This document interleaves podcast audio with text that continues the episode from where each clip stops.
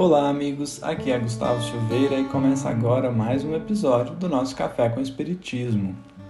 Hoje e nos próximos dois episódios comentaremos uma parábola de Jesus que consta no Evangelho de Lucas, em seu capítulo 12, versículos de 16 a 21, que é a parábola do rico insensato.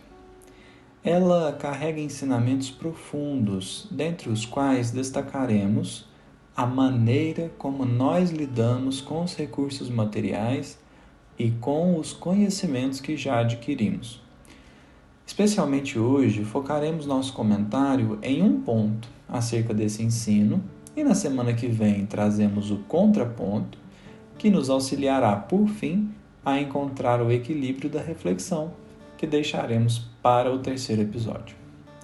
Antes de tudo, o que é um recurso material? Por vezes, quando dizemos recurso material ou bem material, a gente pensa logo no dinheiro, na casa, no carro. Mas esse conceito precisa ser expandido a fim de que nós não venhamos a limitar o aprendizado. Bem material é tudo aquilo que só nos pertence, entre aspas, enquanto estamos encarnados. Nisso compreendemos então os títulos, os cargos, o corpo físico. E de certa maneira, com muito cuidado, poderíamos colocar até a inteligência, no sentido de que nos foi dado um corpo físico que nos permite expressar a inteligência de maneira adequada, como Ferdinando dirá na mensagem A Missão do Homem Inteligente na Terra, no Evangelho segundo o Espiritismo. Por certo, a inteligência está no espírito. Ninguém está discutindo isso aqui. E o espírito seguirá com ela após a morte. Mas aqui nos reportamos a capacidade de expressão dessa inteligência, porque isso depende do cérebro, que é um órgão material. Por isso dizemos que a capacidade de expressar a inteligência é então um recurso material concedido por Deus às criaturas. Mas, estabelecido esse conceito, leremos agora a parábola. Jesus diz assim: a região de certo homem rico produziu abundantemente. E arrazoava consigo mesmo, dizendo: Que farei? Porque não tenho onde recolher meus frutos. Disse: Farei isto: derrubarei os meus celeiros, edificarei maiores, e recolherei ali todo o trigo e os meus bens, e direi à minha alma: Alma, tens muitos bens armazenados para muitos anos repousa, come, bebe, deleita-te. Mas, disse-lhe Deus, insensato, nesta noite requisitam a tua alma de ti, e o que preparastes, para quem será? Assim é o que entesoura para si mesmo, mas não está enriquecendo para Deus.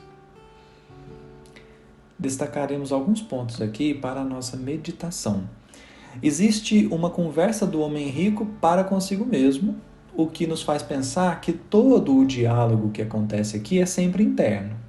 O homem consigo mesmo e Deus para com esse homem. O que então nos faz pensar que há um diálogo entre a consciência e o homem. De modo que o que nós vamos refletir aqui é sempre uma questão consciencial. Não há imposições, não há condenações, não há críticas, até porque o homem é chamado de insensato, o que demonstra que lhe falta o bom senso. Mas isso não é exatamente uma condenação. E mais, ele só é insensato porque ele crê possuir, quando na verdade não passa de um depositário dos bens. Ele diz para si mesmo: alma, tens muitos bens mas a sua própria consciência lhe aponta: E o que preparastes? Para quem será? Dando a entender que, honestamente falando, nada daquelas posses eram de fato posses, porque, tomada a alma, os bens ficam para outros. A reflexão aqui posta nos convida então a uma questão: reter os bens materiais ou não reter? É certo ou é errado guardar? A questão é mais complexa do que se pensa em um primeiro momento. Além disso, relembraremos que estamos falando de bens materiais em seu amplo aspecto e de conhecimentos que detemos e por vezes retemos apenas para nós mesmos. Para dificultar a questão, lembraremos uma fala de Jesus também no Evangelho de Lucas. O Mestre disse assim: As raposas têm tocas, as aves do céu têm ninhos, mas o filho do homem não tem onde reclinar a cabeça. Que traduz, no primeiro momento, a falta de bens materiais em Jesus e também nos permite pensar se de fato é necessária a abundância material mesmo nas tarefas do bem. Por certo, precisaremos de muitos outros elementos para trabalhar bem a questão, mas reflitamos juntos na fala de Jesus e meditemos no volume de recursos que temos e qual o fluxo que damos a eles. Falamos dos recursos financeiros? Sim, certamente, mas falamos também dos conhecimentos, dos cargos, dos títulos e, claro, do bem material mais precioso que alguém pode ter, que é o tempo. Os recursos são inúmeros, o que nos mostra também que inúmeras são as oportunidades. Todavia, para bem aproveitarmos as oportunidades, será preciso trabalhar pelo menos mais um ponto. Se não devemos reter nenhum bem, precisaremos então dar de maneira desregrada?